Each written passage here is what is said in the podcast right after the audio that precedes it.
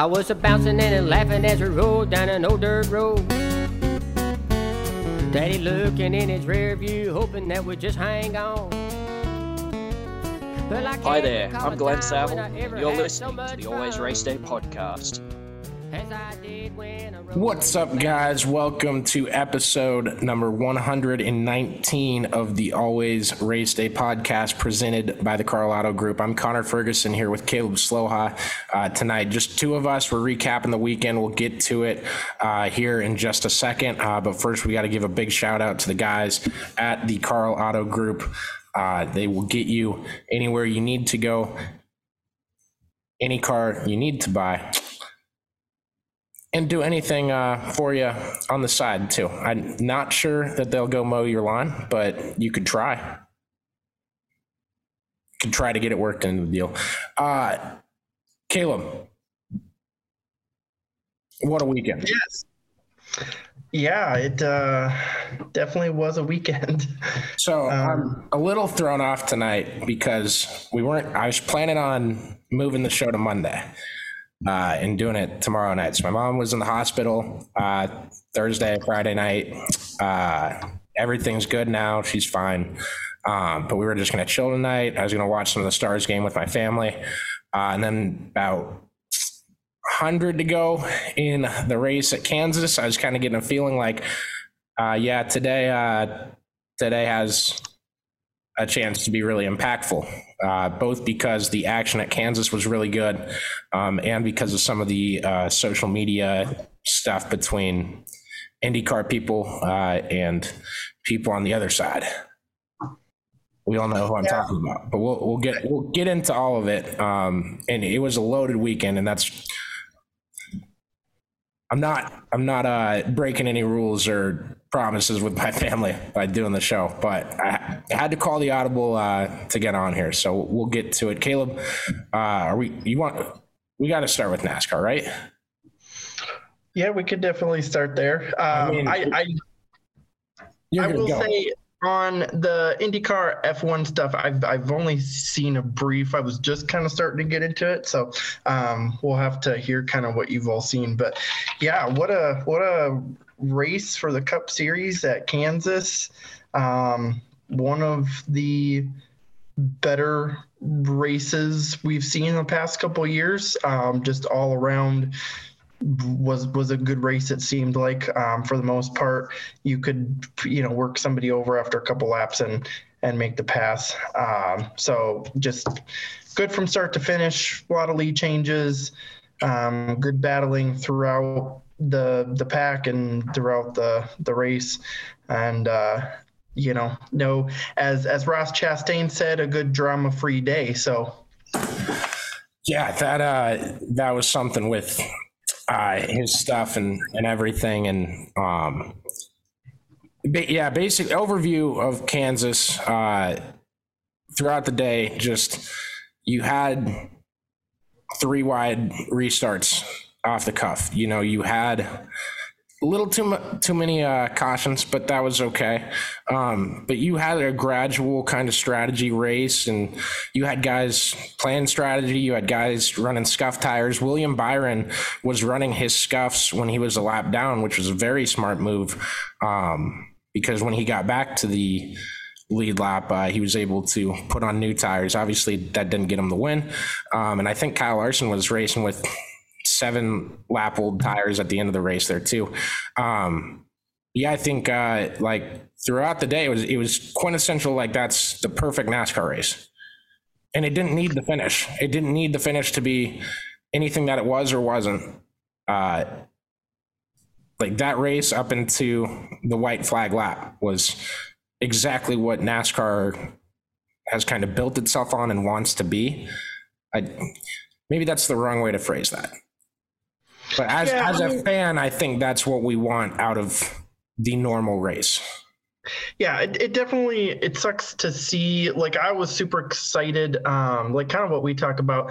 It, it was a bummer to have it end in a guy getting wrecked, because I really wanted to see, um, you know, them battle it out side by side. And uh, see who, you know, was going to come out ahead. So uh, it's super unfortunate to have, you know, a guy get wrecked, especially for like Larson, who literally got wrecked for the lead twice today. so, um, but yeah, it was, it was crazy because it really started out with like the Chevys were leading, but the Toyotas just seemed very, very dominant. At one point, like every single Toyota was in the top ten. Um, and then one by one, they kind of like were faltering back, but they were still strong. Um, and then Hendrick kind of found more speed. And um, it seemed like, you know, at least, you know, Byron and Larson were super, super fast. And then Chase Elliott got up there for a little bit. Um, so it was kind of a Hendrick versus Gibbs day, uh, pretty much all day. But, um, you know, at the end, it came down to, to Larson and Hamlin and um, just really close, tight racing. And uh, unfortunately, Larson ended up going around on the last lap and, and Denny Hamlin won it. Yeah. So that battle kind of started. Um, Denny Hamlin was making his first kind of charge and, and closing in on Kyle with eighteen to go. Um, either that or that was when I record the races for my dad, and today he didn't watch the race live with me. So that was where the recording cut off um, into the next show. But, you know, they, they go in battle for the last however many laps. And, you know, I see people commenting like, oh, no, once you get into the air, you can't pass the leader. And it, it wasn't like that. Kyle Larson's just really good. Like, Denny was trying his hardest to pass him, and it just wasn't happening. Uh, we do got, yeah, the last lap incident. Uh, I can see why Larson fans are mad. Um, I, I don't like that you can get a car loose like that. I don't like that you can, you know, approach the lead car in that way and screw up the air that's affecting his car. But I, I feel like you're trying to bend science fixing that. I don't think you really need to, but I, what I'm trying to say is I thought Larson uh, was going around anyways. It's it, to me, like it I could be, like- I could be wrong. I could be wrong. If, if, Kyle comes out and says like Denny wrecked me and you know whatever his opinion is, I, I hope he clarifies a little bit because I, I do want to know. Um, yeah, I'll, I'll, down the road I'll ask him about it, but I, it looked to me like he was already going around. It sucks because uh, mid mid interview with Larson, um, we all got distracted. But um, it, no, that no, that was one of the funniest clips all year. Like it was hilarious. So, and then um, NASCAR Chasm put a uh, tweet out too that was like the most. I, I was seriously like wheezing. It was so hilarious. So he uh, tweeted the the side by side picture of Larson's interview where he's laughing, and then you have the next side by side is Gragson and Chastain, and he put, when you're sad that you lost the race on the final lap, but then you see an Amish guy and a watermelon farmer get into a fight, and suddenly that frown turns upside down, and you realize there's so much beauty in the world. Because oh, of course, Gragson has that bowl cut now, so he looks, he just looks like an Amish dude. But it, it, I, from my from my perspective, Larson got into the wall, so you had that. That, but then you also had Hamlin was giving him absolutely no room. So, like, the contact was going to get made either way. And then it was like Larson kind of got sideways, and he really overcorrected and just went straight into the wall. Um, I, I mean, if I have to point blame, I'm going to say it's Hamlin's fault, but really like it, it was just, it was hard racing on the final lap for the win. Yes. That's all yes. That's no, that's the overwhelming part of, or take that I want to make known is it was the last lap. You're racing for the win in a sport where winning is very, very valuable. Uh, if you are a contending team or if you aren't, if you're locked in the playoffs on a win or at least like, clinch to finish seventeenth in the points or however they do that. Um, you, you expect something like that to happen. I was not too surprised, but I, I was thinking that, you know, Hamlin's going to try to pass. If he gets one more chance at the last second here, he's going to dump him in the corner, little bump and run that we used to see at Bristol all the time. Um, But he didn't. I, I think he tried to be as clean as he could be while doing that, but you're racing for the win. Kyle Larson did all he could. Uh, I've got I've got a friend who is a huge Larson fan, and he, he got was, Damon, and Damon's ass, and is driving home from Kansas right now from from the racetrack. And so I asked him if he could come. I didn't realize he was driving home already, but uh, so he can't join us tonight. We'll have him on the next episode. We might do a bonus for you guys, but we got some stuff to work on this week, so stay tuned. But yeah, I, I've got a friend. He's a huge Larson fan. He was also at the race, and so I, I asked him for his opinion on that deal, and he just said, you know, it was a racing deal. It w- it was an awesome race. That's he just kept saying over and over. It was it was an awesome race, and that's, you know, the the important thing. That's good. I'm glad your friend's not too big of a hothead. he, if, I was, if I was strictly a Larson fan and, and not a journalist or anything, I'd be cursing Denny Hamlin the whole way home. I, you know, some people are like that, but like he was just he was glad that it was an awesome race, and you know, at the end of the day, that's that's what we want, right? Like that's what we've been craving. So I'm glad that we had it. Yeah. So they interview Hamlin. Uh, he didn't want to say too much about it. He glossed over uh, that moment, that move specifically, um, in his post-race interview on the front stretch.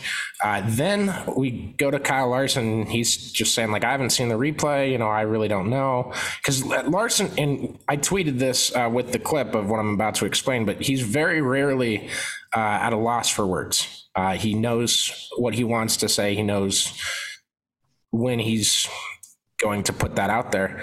Um, and basically, it cuts at some point, and I think Larson saw it after everyone else did, but it cuts to Ross Chastain and Noah Gragson, and you just see this big right hook from Ross Chastain uh, into Noah Gregson's face. Um, so we have a fight, and so now we're all just going to talk about the fight on top of the already really awesome race. And I think everyone said this already, and I love that they're doing this, but people, everyone's, a lot of notable names in NASCAR. I think Tyler Reddick tweeted it, but they said, you know, we got to go to hockey rules when we're doing post-race fights. So that's and what I said as soon as it happened. Yeah, the number one rule in hockey refing that I learned from my short time doing that when I was younger. Uh, if it's a one-on-one, in a league that allows fighting, as long as no one else jumps in, don't separate it until they're on the ground. Yeah, because it's super unfortunate that, like, the so Noah Gragson is frustrated, goes to Ross Chastain, and Ross ends up throwing the first punch, but then they're separated. So Ross gets one good hit in, and then they're separated, and Gregson's not allowed to to do anything back. And yeah, that, that's super, super unfortunate. But it was it was funny because everybody started saying that. I did say as the, that fight happened, I said, we need hockey rules. Um, what was also funny too is on track when Gragson and Chastain were having it out, and um, you know, the whole thing kind of started on track. I I looked at my friends and I said, if there's one person in the field that is going to go out and and throw a punch at Ross, you just found that guy right there. And and sure enough, it ended up, uh, you know, almost being the case. But yeah, uh, you know, it's just another week of the circus, baby. And he wasn't the only one. Kyle Busch was upset with him too. Yeah, you know, and it's it's funny too because then Kyle gets on the radio and says he's pissed at me because I'm pissed at him because he drives like an asshole. Yeah, it's a, it's like, a funny. Funny quote, because that's the perfect way to phrase it, and I feel like it's exactly what happens every time this guy's getting into one of these. It's just, I, I mean, you you make so many enemies every single week, and uh, we're talking about him again. Like, it's, he he causes problems, I mean, ninety percent of the races. So it's it's it's just ridiculous, and It, again, it's unfortunate. We've talked about how he wrecks other people and never seems to have consequences for it. And now, you know, somebody wanted to go punch him in the face, and he got the good deal out of it. Like, I'm I'm so over him getting to be the big boy in the situation. I'm I'm ready for somebody to just, just kind of show him what, what needs to be done. I, I mean, I don't know or what or who, but it just, it's getting to a point where it's got to be addressed. Um, and no, it was already, it was already there. We're past that, and it's a circus now. That's what I'm trying to I mean, that's true.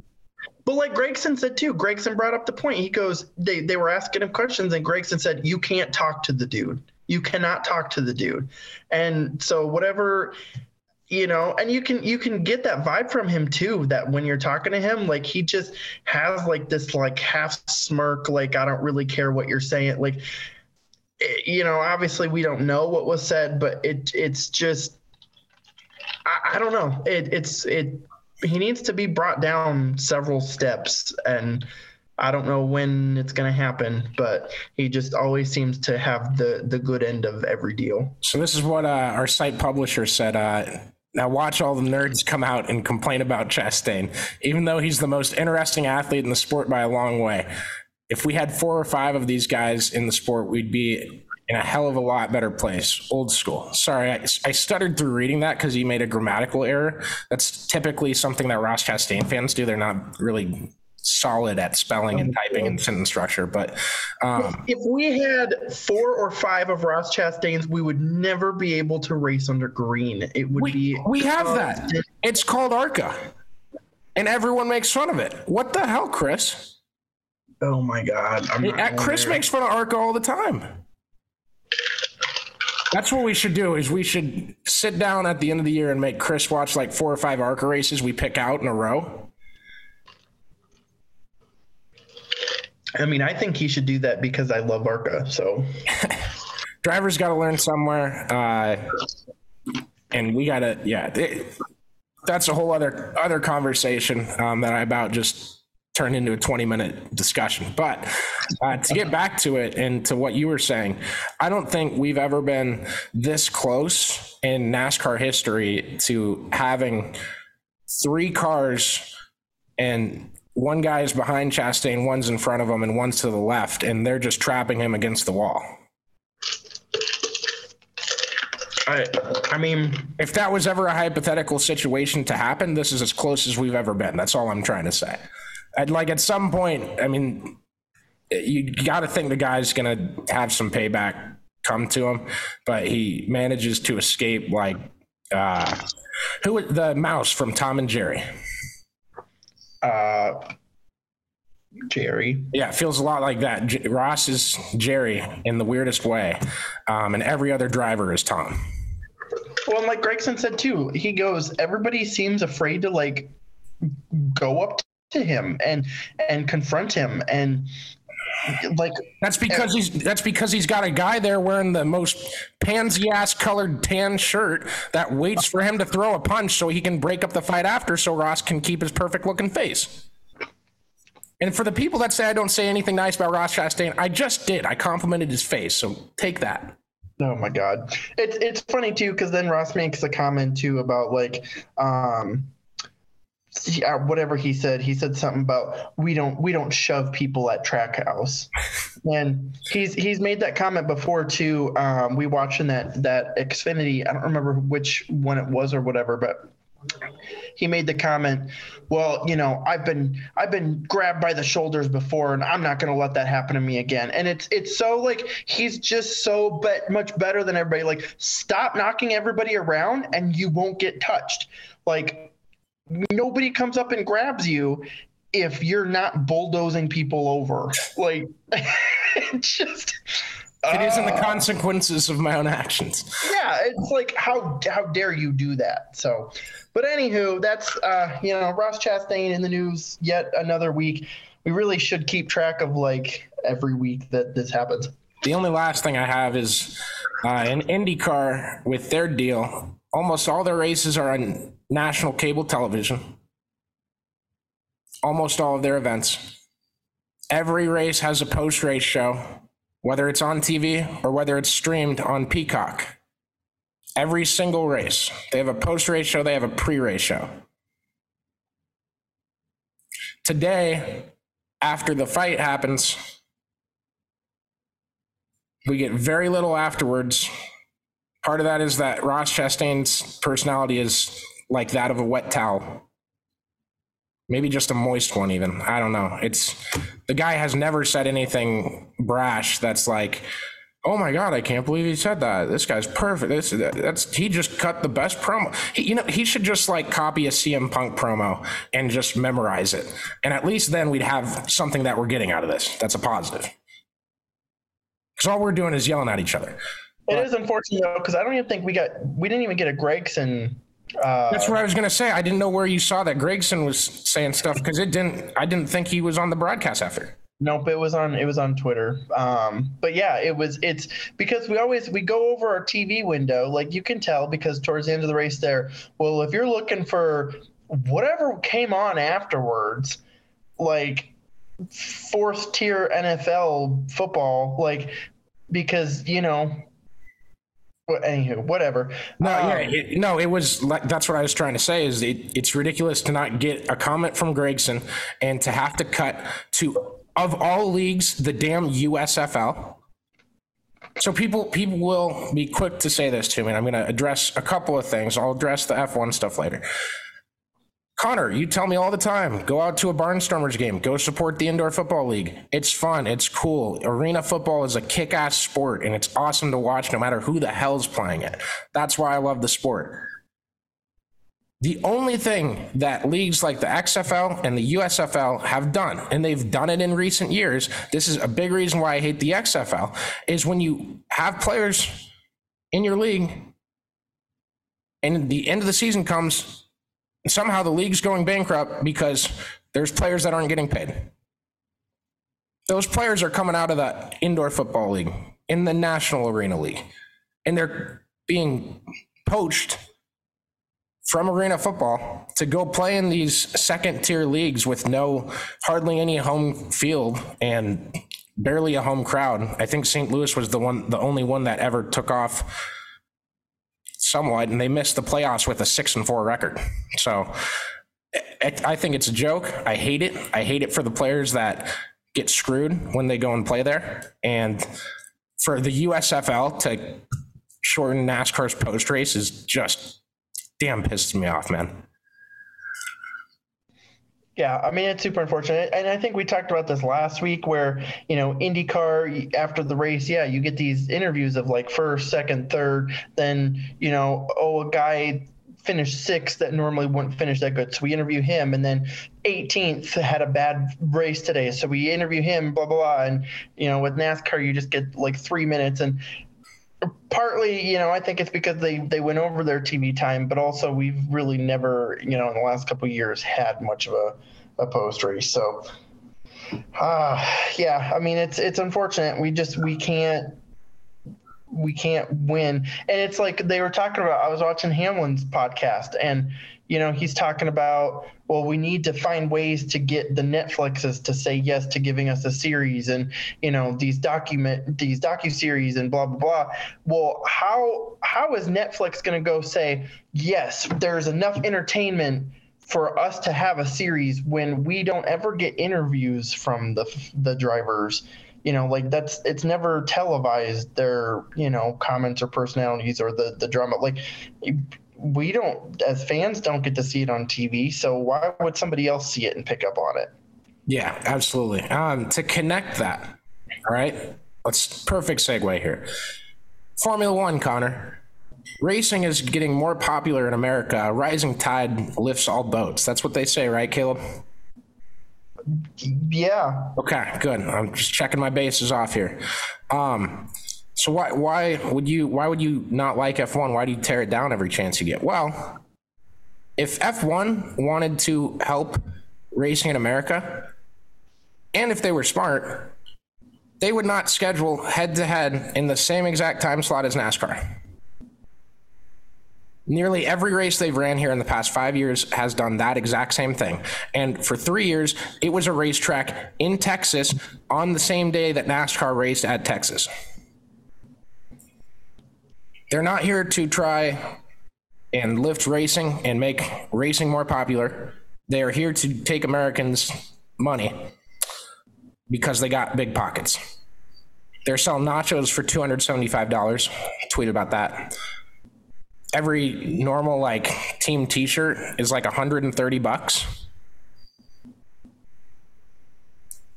The cheapest ticket was five hundred, and they dropped it to four hundred because the attendance was going to suck, and then they published a bunch of fake attendance numbers saying that they had more people in the crowd this year despite all the empty seats we saw. It's a damn clown show, and people are starting to figure it out. People are starting to see it for what it is. There's two cars on the track every week that can win the race, and they're both named Red Bull. And it's it's a shame because some of these people are getting brainwashed into watching an F one race, and they're not seeing a good product. They're seeing complete bullshit. And it's the same series that Andretti Autosport goes, we want to get into F one. We're going to build this huge facility, and it's going to be massive. It's going to cost a lot of money. It's going to be it's going to transcend technology, and we're going to have real development in these race cars, and we're going to compete. Well, none of the teams want to let him in because they're worried he's going to kick their ass like he did in the seventies. It's a joke, man. It is an absolute joke. And I think people started to realize that today. I, yeah, I mean, for me, it's, it's like, I don't put enough energy into fighting about it. Like for me, I'll That's watch fair. This is this is one of my young kid things where I, I got really pissed off in my younger years, and like less and less things pissed me off more, but this one stayed with me. At this point, it's like a lifelong war I'll be fighting. Yeah, I'm just like, for me, I just don't watch it that much. I watch some highlights, kind of, you know, I catch up with like what goes on, but I don't really like pay attention that much. Um, I, you know, I just, I, I put focus more into the, the good racing, and, um, uh, you know, just don't, don't put too much harsh energy into it, I guess. mm-hmm. uh, so Marcus Erickson, twenty twenty-two Indianapolis five hundred winner and former F one driver, uh, tweeted, I know every race can't be a classic, but imagine if all the people watching F one today would give IndyCar a chance. We always have minimum two to three stops stops with different strategies. He's talking about a two to three stop race uh, because F one, again, had a one-stop race today, and it's boring as hell because you don't strategize off one pit stop. Well, and it's stupid. I hate this. I mean, we talk about it with the dirt versus asphalt people too. We're like, I, I feel like you IndyCar fans will go watch F one, and you know, there's not like a whole lot of hemming and hawing about it. But then too, yeah, you've got these just elitist F one fans that like refuse to watch IndyCar, and you've got it sometimes with the the dirt fans too, where they like just refuse to watch asphalt stuff. But yeah, it's like, go watch both. Like, I. I, I don't understand why it would ever tear somebody down by like, oh, you watch that? Like, just I just did it. That for the last six and a half minutes, Caleb. Exactly. Like, it just just go watch. Like, IndyCar is fantastic, and if you're in F one, like, I don't, I can't see why you wouldn't be excited by IndyCar. Yeah, I, Daniel Ricciardo said he's scared of ovals. Um, Which is fair. I think you need to get in a car and, and go try it. But, but I, that's, also, that's I also just too. think, yeah, I also just think being a reserve driver is the worst thing. Any any driver in motorsports, and you know, I'm in no position to be giving drivers advice, but any driver in motorsports, the worst thing you can do for your career is to sit there and be a reserve driver for a year. You're off camera. You're not, you know, you're not going to get brought up. You're unless you start bringing a horse to pit road, like Ricardo did, and just made that your thing, and you just got a new horse for every race. That, I mean, that you have to, like, that's, go ahead, Kev. I just, I, and here's the thing too. It's like, okay, he did, he's not a, uh, you know, he wouldn't race at oval. I wouldn't race MotoGP, but like, it's, it's fun as hell to watch, you know, like it's, it's still an exciting thing for those to, to, that are participating to watch. Mm-hmm. And, you know, I just, yeah, I don't understand, you know, how people could think that like if, if you want to watch F one, that's fine. Watch F one, be a fan of F one. That's awesome. Motorsports fans. I, I disagree. I just wanted to make sure everyone knew where I stood. If if you're going to support motorsports, I'm not going to tear you down for it, but I can't possibly see how you could think that IndyCar is less fun to watch. Um, and, you know, definitely have to try it out. Uh, side note, I was just looking at Twitter, and in the background of the Gragson-Chastain fight is the most beautiful, perfect image. I will send it to you, but I'm going on. I saw the Logano one. That that's yeah. that's what I was. he's he's got his hat down, he's got his sunglasses on, and he is mid chug of a Coca-Cola, and it is just the funniest thing.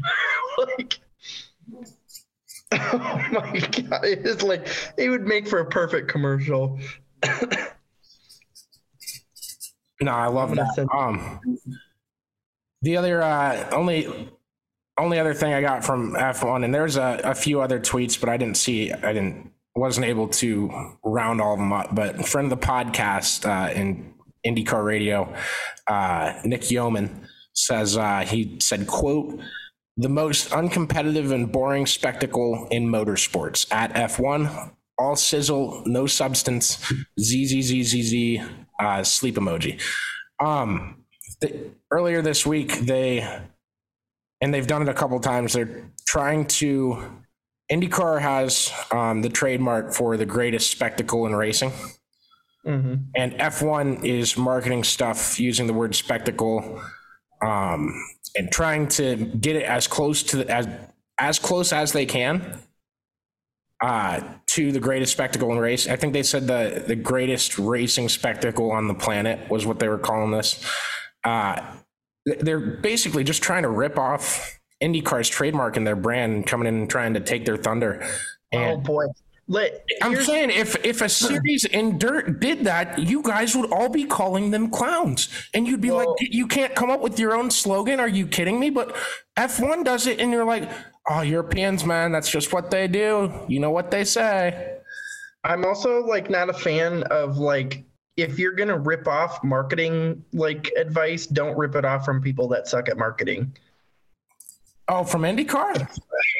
They've been, yeah. I think now, so they made that change inside, and a lot of people say that IndyCar sucks at marketing. Like, I'm in a group chat with uh, a few guys that cover NASCAR um, and myself. It's not, uh, you won't guess the names. It's ten of us. Yeah, I'm just saying you won't guess. No one will guess who's in it unless, I don't know. Um, but one of them uh, said when the news came out that the C W or whatever company manages that was filing for bankruptcy, like IndyCar marketing strikes again. And it's like, well, how the hell is IndyCar supposed to know that this company is going to go bankrupt? Yeah, no kidding. I'm, you know, and their their promos for the races have been really good this year. Uh, my thing is like, I don't know. I know what good marketing is and well-rounded marketing, but I don't know what works to boost sports on such a high level uh, when streaming numbers everywhere and television numbers everywhere are going down. So, yeah, it's it's more just their previous.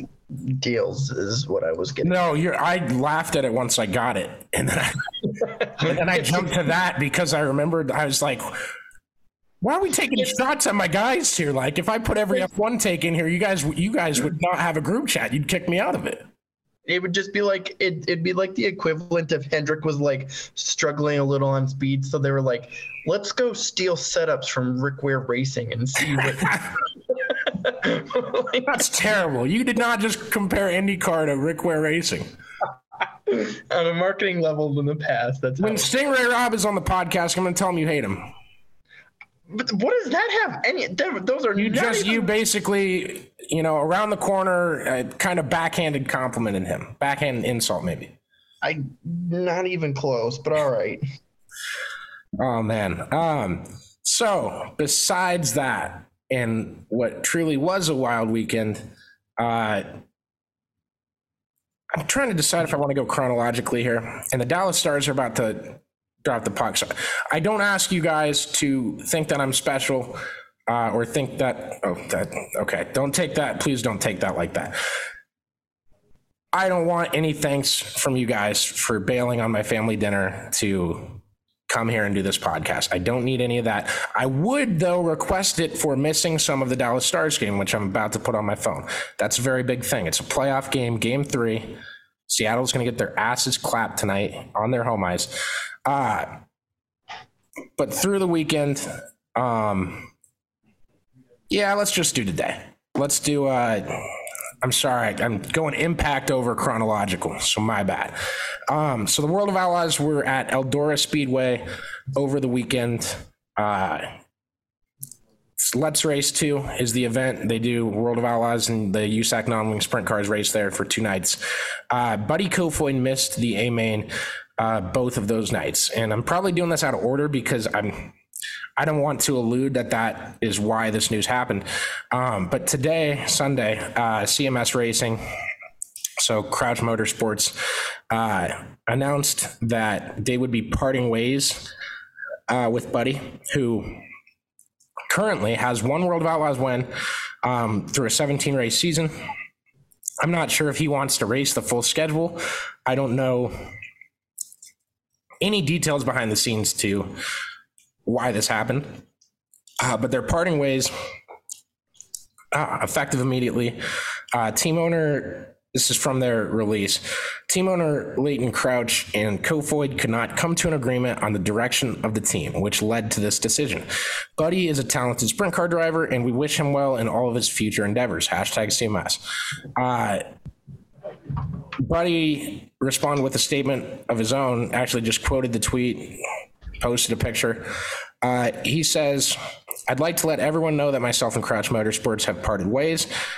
I'd like to clarify that out of integrity for myself as a race car driver and personally, I left on my own terms. I look forward to new beginnings. The best is yet to come.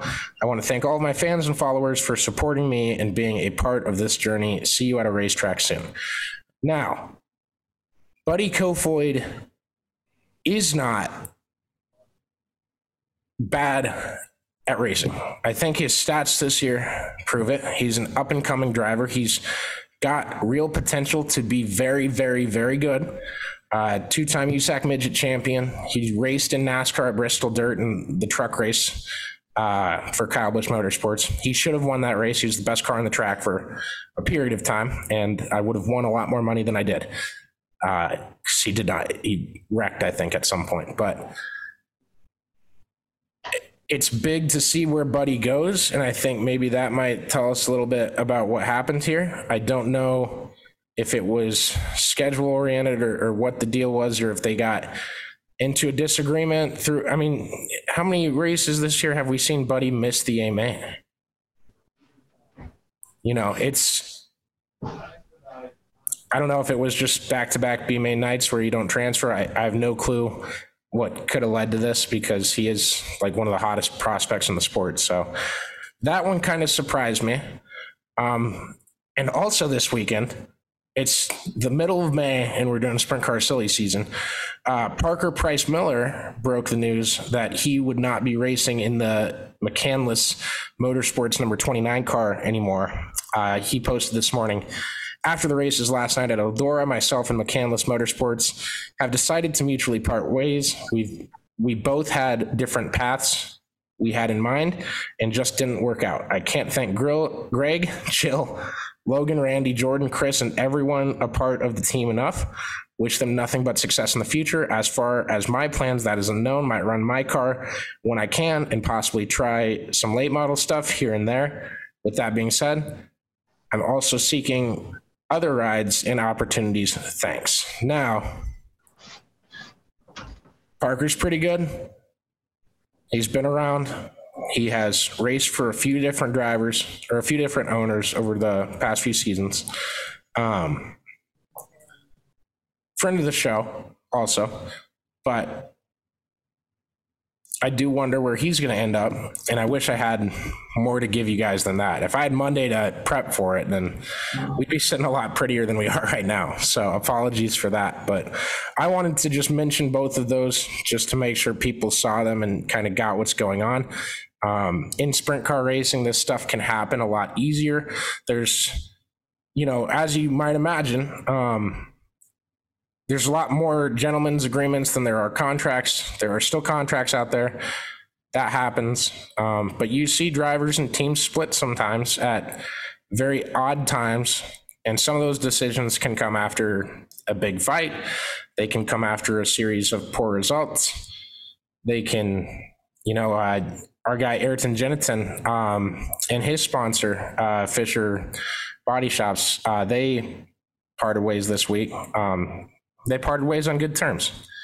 They just didn't want to be, Fisher didn't want to be sponsoring a race car anymore. And so that was that, and they made a deal and did whatever, and, you know, both of them go on their way. So it, all these can be mutual, all these minus uh, the latter one that I just said, but all of these things can be spicy. It's, it's, almost open to interpretation, but something happened. If we find out what it is and we can post it, we'll let you know. We'll, we'll do that digging. Um, as far as the weekend on the dirt went, uh, Rico Abreu uh, got Donnie Schatz at the line at Eldora on the last lap. Uh, so he got his second World of Outlaws one of the year. It's a hell of a start to the season. He's looking as good as I've seen Buddy look um, throughout his career. Caleb, have you uh, followed Buddy, or did I call Rico Buddy? My bad. Sorry, guys. Caleb, have you followed Rico through his career? Because he had that stint in NASCAR. You would know him. Yeah, I mean, I've, I've, you know, I, I I know of him. I followed him um, when he raced trucks and uh, a little bit before, and, you know, still, when his name pops up, I usually, you know, see what's going on with him. So, yeah, um, so that is uh, something to follow, just with drivers hitting on all cylinders, um, specifically Enrico. Um, I think you look for that later in the year, see if it keeps continuing. But the pace he's on right now, he's been, it's been four months or three months since he uh, first hopped in a car this year, maybe. Probably closer to two, but I mean, he's been solid every weekend, and I, I've never seen him with this many uh, solid results uh, at a constant um, going into May. So love that for Rico. He's great. Um, we went to Knoxville Saturday night. Aaron Reitzel made a gigantic statement. Uh, Doubled down, won three sixties, uh, won the four ten race there at the track too. Uh, Chase Randall made his four ten debut, came back fourth in that race. He ran second to Aaron in the three sixty, and Garrett Williamson ran third in three sixty, fifth in the four ten, I believe. Um, I'm sorry, I was confused for a second, thinking he might have ran sixth, but he ran fifth in the four ten race. Um, so great nights for those three guys, especially. Uh, Kerry Madsen just didn't have enough speed to chase down Aaron Reitzel. Um, also wanted to give a shout out to Matthew, Matt Stelzer uh, in Victory Lane after the Pace Pro race. Uh, he called out, uh, it's a Twitter account named Drunk Dingus. Uh, if you know him, if you know, you know, I'll just say that. Uh, I, a lot of people that take Drunk Dingus's tweets way too seriously. Um, it, you know, uh,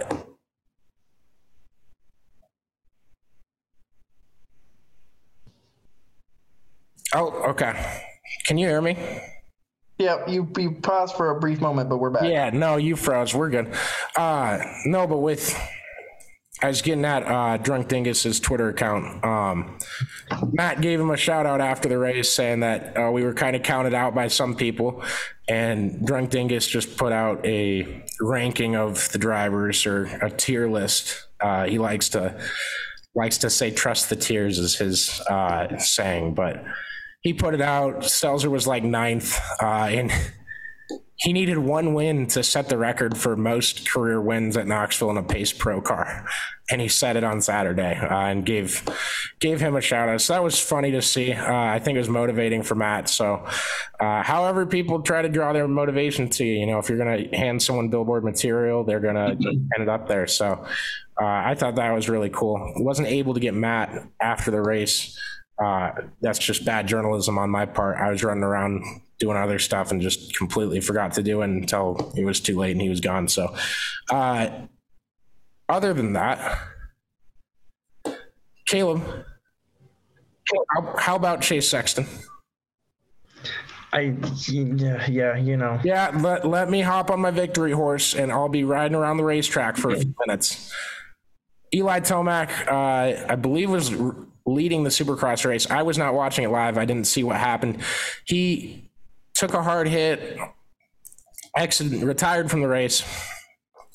Chase Sexton goes on to win. And now Chase Sexton is the Supercross points leader going into the final week of the Supercross season. That's nuts. If you would have told me that after week four, I would never believed you. And Tomac ended up, I don't know, I saw that he had a ruptured Achilles. Oh. Yeah, yeah. Like, that's, there's, yeah, not much grosses me out more than the thought of that. Like, yeah, no, that would hurt. I hope they, I hope they heal him up for uh, Super Motocross playoffs at the end of the year. That's basically uh, what everything kind of leads to now, as they've came together to work together um, between Supercross and Motocross. Uh, and there are going to be some epic races. I want to see all the big names there. I do. So I hope that gets taken care of. I also think, like, just in that sport, there's no way to be safer than there being.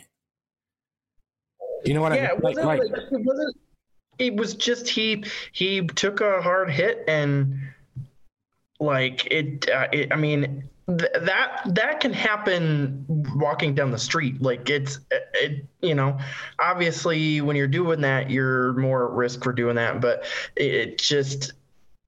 it was kind of a weird deal. Aside from shortening the schedule to like six races, you can't do anything about it. Now, over COVID, when they were racing, it was like Saturday, Wednesday, Sunday or something like that, or Saturday, Wednesday, Saturday. That was stupid shit. And the injuries were on the series, in my opinion. But they wanted to get them in to fulfill the sanctity of what a seventeen race season should look like.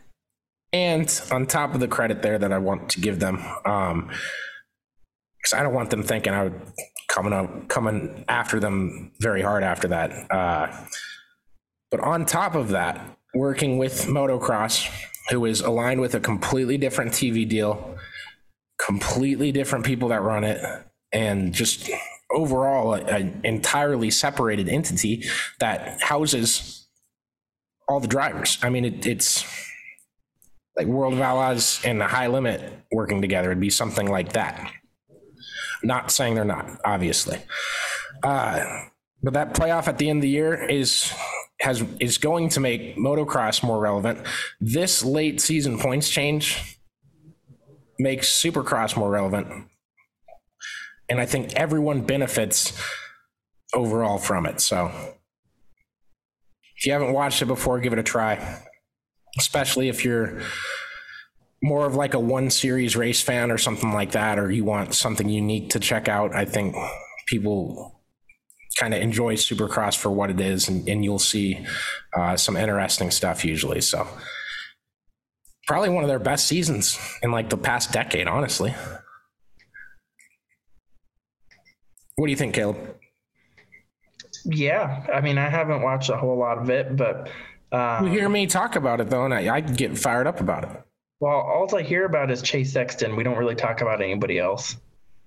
Look, Cooper Webb, tough year. I want Red Bull K T M to succeed, but if Chase is the new guy over there, then I, I suppose I'll keep pretending to cheer for Cooper all the rest of the season, but I don't think they like each other. I don't think... I, I think being a Chase Sexton and a Cooper Webb fan is like being a fan of the uh, Cubs and the Cardinals.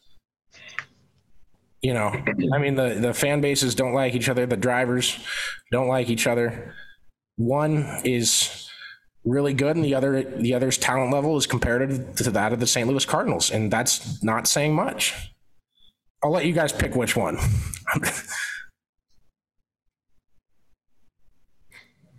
I'm speaking tongue in cheek anyway. Uh, Caleb, did you have anything else from the week? Well, oh shit, we went to Hawkeye Downs. Yeah, went to Hawkeye Downs and watched uh, waterfall from this guy, and then left Hawkeye Downs. yeah, uh, uh, you go, go for it. I'm gonna turn this light on. I didn't realize I looked like a ghost the whole show. I wasn't paying attention. Yeah, super disappointing. Their season opener uh, ended up getting rained out, and. Uh, was was probably going to be a really, really good show, so that's disappointing. Um, also, some news out of the Joe Shear Classic today in the A S A race. Um, Dan Fredrickson crossed the line first, and uh, Ty Majeski was second. And then um, from I'm I'm kind of waiting on an uh, official word. This is just unofficial, um, but due to a motor infraction, um, Dan Fredrickson has been disqualified from his win, and so Ty Majeski gets a Joe Shear Classic win. So we had a tech uh, shed, Ricky. Yep, so we did. But oh uh, my yeah, god! Whoa. Sorry, one of the Kraken guys just elbowed Mason Marchman in the face. I'm not a big fan of that. Oh, my Lord. Um, so, yeah, super unfortunate. Like, I was all excited for Dan Fredrickson, but um, there I saw one person say a, a motor infraction. So um, we're waiting kind of to hear from Weaver what exactly the deal is and um, stuff on that. But I'll tell you what, between Tech Shed Ricky and these clowns they got on the N H L As tonight, I don't know if I'm ever gonna see a referee and not punch him in the face again. Oh boy. Yeah, I, if you guys don't know, I'm not a big fan of officials. I'm not a big fan of that pansy in the tan shirt. Earlier, I just called his tan shirt a pansy color. I would like to also extend that to himself uh, for breaking up the Ross Chastain Noah Gragson fight. On the record, please. Uh, the big thing, like with officiating races, is if you got to sit in a shed and tear a car apart for two hours to see if a team is cheating, I think you take the entire purpose away from the sport, and that is to make the car go fast. We yeah we we've talked about all so, this, you know. But... It, it... Oh boy, Kyle Larson. Oh yeah, read read her tweet. Is there no one else? Um, I don't. This one was from like two hours ago. So I saw her first one, which was. Oh, can I uh, say something real quick too? If you're out there tweeting at NASCAR drivers' wives, first of all, you're a you're a goddamn loser. Number two. Number two, you you have to understand that there's a, a group chat of NASCAR drivers' wives out there that are laughing at you and your face, and I guarantee yeah. you your profile picture is going in there, and every comment from the group chat is going, dude, who would fuck that guy? I can't believe he has a kid. No, my Lord, I wonder where the wife is at. That's I'm telling you, every every time. Just um don't, don't so do that. She, if you know someone that does that, tell them not to do that. Stupid. She tweeted and she said um you know, something Larson got wrecked twice, both times from the lead with like the yeah, face yep. palm emoji. Um, and now she, like, this was two hours ago, but she also tweeted out actions hypocritical. Yeah, he, Denny Hamlin naming his podcast Actions Detrimental has really backfired uh, to Denny. I, is it though? Because well, that's the only that's the only take I had from that tweet. I, you know, I don't know. And the weird thing was, is I kind of thought that I kind of thought that first tweet was about what happened at the end of the race, so I didn't assume that we'd see a second one. Yeah, I, uh, I. I think it's messy when when the significant other goes off and on the social media and just starts spewing stuff. I I, I just don't think it's a great idea. Um, now, here's my deal. When I'm looking at stuff like that, I'm looking at statements from people's wives, girlfriends, husbands, boyfriends, whatever. It, first off, from their point of view, do you expect them to cheer for anyone else or give any other dude in the world leeway? because that's stupid, number one. Like, that's... I just, I, and which is fine. Like, if you go and you cheer on, you know, blah, blah, blah, blah, blah, like, whatever. I, I think it's just, it, it's dumb when you start, like, talking shit about a driver on social media. Like, I think, I think that just gets to be messy, and I, I, I just think it's, it's. I, I don't take really that much by it. I, 'cause I expect. Obviously, any significant other is going to be cheering for their partner, and you know they might have an opinion on this driver. And if if you're a driver and you get talked shit about by a wife or girlfriend on Twitter, you know, do they even understand? Do you know that they understand the sport enough to know what? And I'm not trying to say like I'm not doing the like females aren't smart deal. Obviously, I'm trying to say is. Do you think they know the ins and outs of everything in that situation? And that can change, obviously, for every different deal that comes up. But, I mean, these guys on the track know more about tendencies of the guys that are around them than anyone could ever know watching from afar. You know what I'm saying, Caleb? Yeah, I, I, I definitely do. Like, there's so many wrinkles in there that, you know, they might not even understand. And, you know, maybe she just doesn't like the way Ross Chastain races.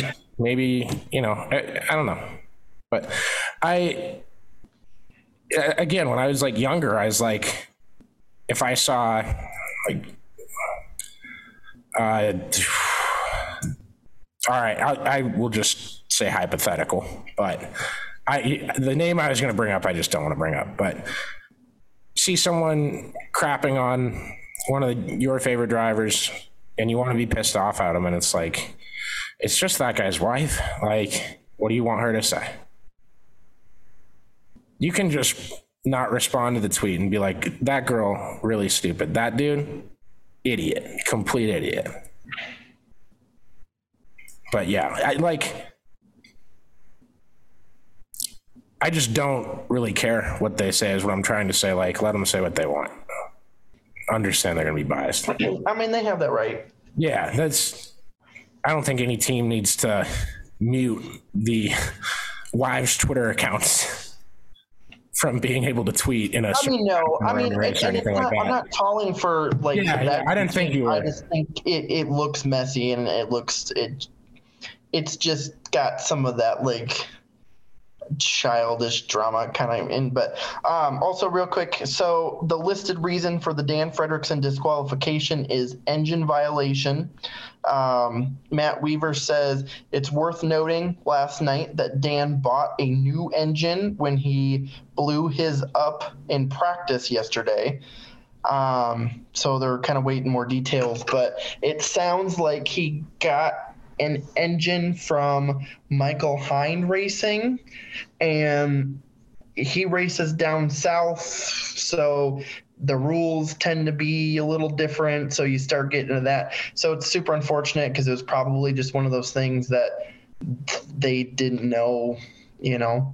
I'm glad I'm glad we're making rules so that we can get away from the point of what racing was supposed to be about in the first place. Well, and that's eventually what they want to do with all three of those series is get to a point where that's not a problem, where um I have an idea. Do you want to hear it? What? It's all legal. Yeah, that's great. Until let's go see let's go see what happens. I don't think you understand what happens when I The, the teams that can buy better parts, they will be faster. It would turn into F one.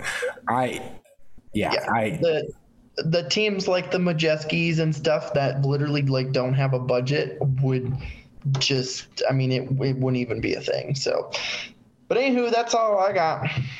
And it, this is unfair to say, but then I would bring up, well, that's kind of a purse issue.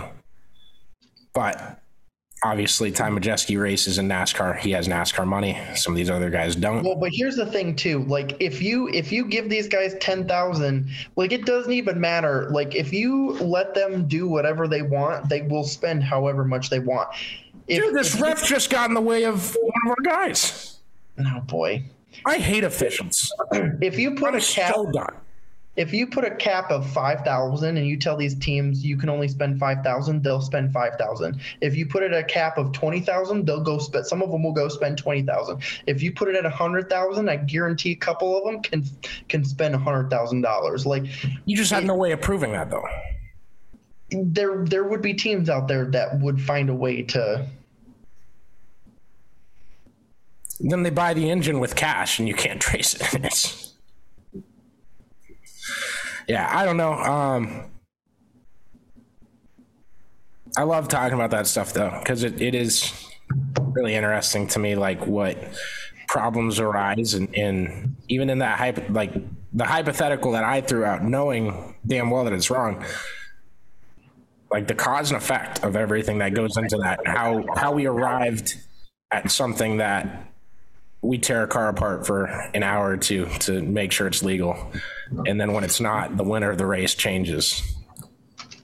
Right. Well, and that's, I'm hoping they can get to a point where it's more unified, because I've always disliked the idea that a guy running a super late model in Wisconsin could go down and run a track in Alabama and not be legal, and then you could go run at a track in North Carolina and not be legal for the track in Alabama or Wisconsin. And like, it's it's always just never made sense to me. And so I'm hoping with what they've got going on now, they can start to unite, and and it'll make more sense, um because then those guys that want to just go race and they you know want to go around, and it we got to knock out the ability where you're spending hours and hundreds of dollars just to go race at a track down the road. Um, so yeah, we'll see and, what, uh, what comes of it, and, and, you know, go from there. And all in on this real good note. Um, I've been to a lot of smaller tracks in my life, and I've been to a lot of, of thanky dirt tracks. I, I emailed a pretty high tiered sprint car series about getting credentialed to go to a track three hours from me. Uh, and they told me that due to high demand, they didn't have enough press passes left, uh, or any left, uh, but I was welcome to drive three hours and spend forty-five dollars to get in the pits and do my job, which frankly, a little insulting, uh, especially when the press pass is a little uh, paper pieced wristband that goes around your wrist.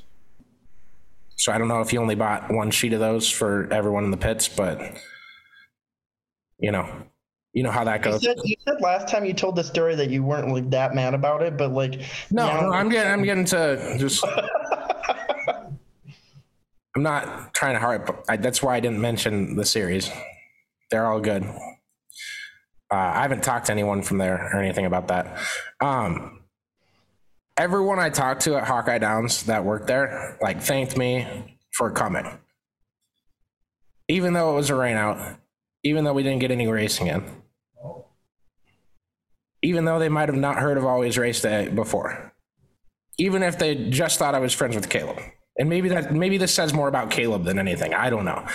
But I've never had a track where everyone I met said, thanks for coming. So, like, that shit blew me away.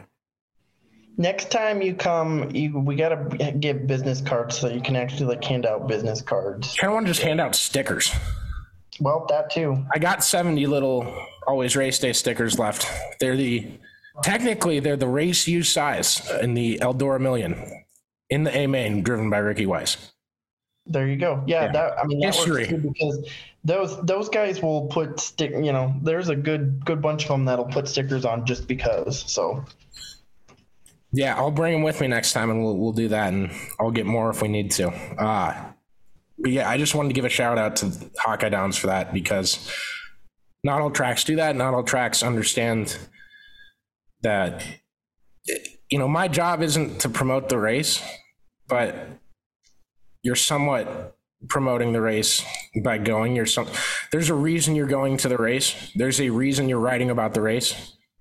And there's a reason people should read your stuff and care about it, and and why you're going to the race. Just like I covered Iowa State tennis on Saturday, because they have a really deserving story, and people should care about that. So it's not promoting it. I mean, you have to play every side fair, and I do. I won't shy away. If anyone ever has a qualm about any biasness in my reporting, let me know, because I head on, I'll, I'll talk to you about it. I told a guy that replied to uh, our story about Ayrton and uh, their sponsor splitting. Um, and I said, find me at a racetrack and talk to me. But I just want to be open. You know, I want racetracks to succeed.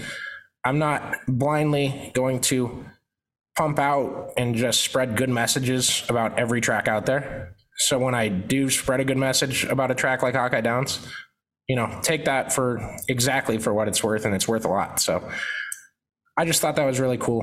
Um, even, you know, on a rain out day that should suck, we had a lot of fun. So I wanted to make sure to get that and get that in full and give them a shout out, because I was talking to a bunch of guys in Knoxville about that. And not that Knoxville is, they have awesome, awesome people too. You good? You got anything else, Caleb? I am good. Sweet. Well, thank you guys. Um, we'll get Damon on here to bitch about Denny Hamlin on the next episode.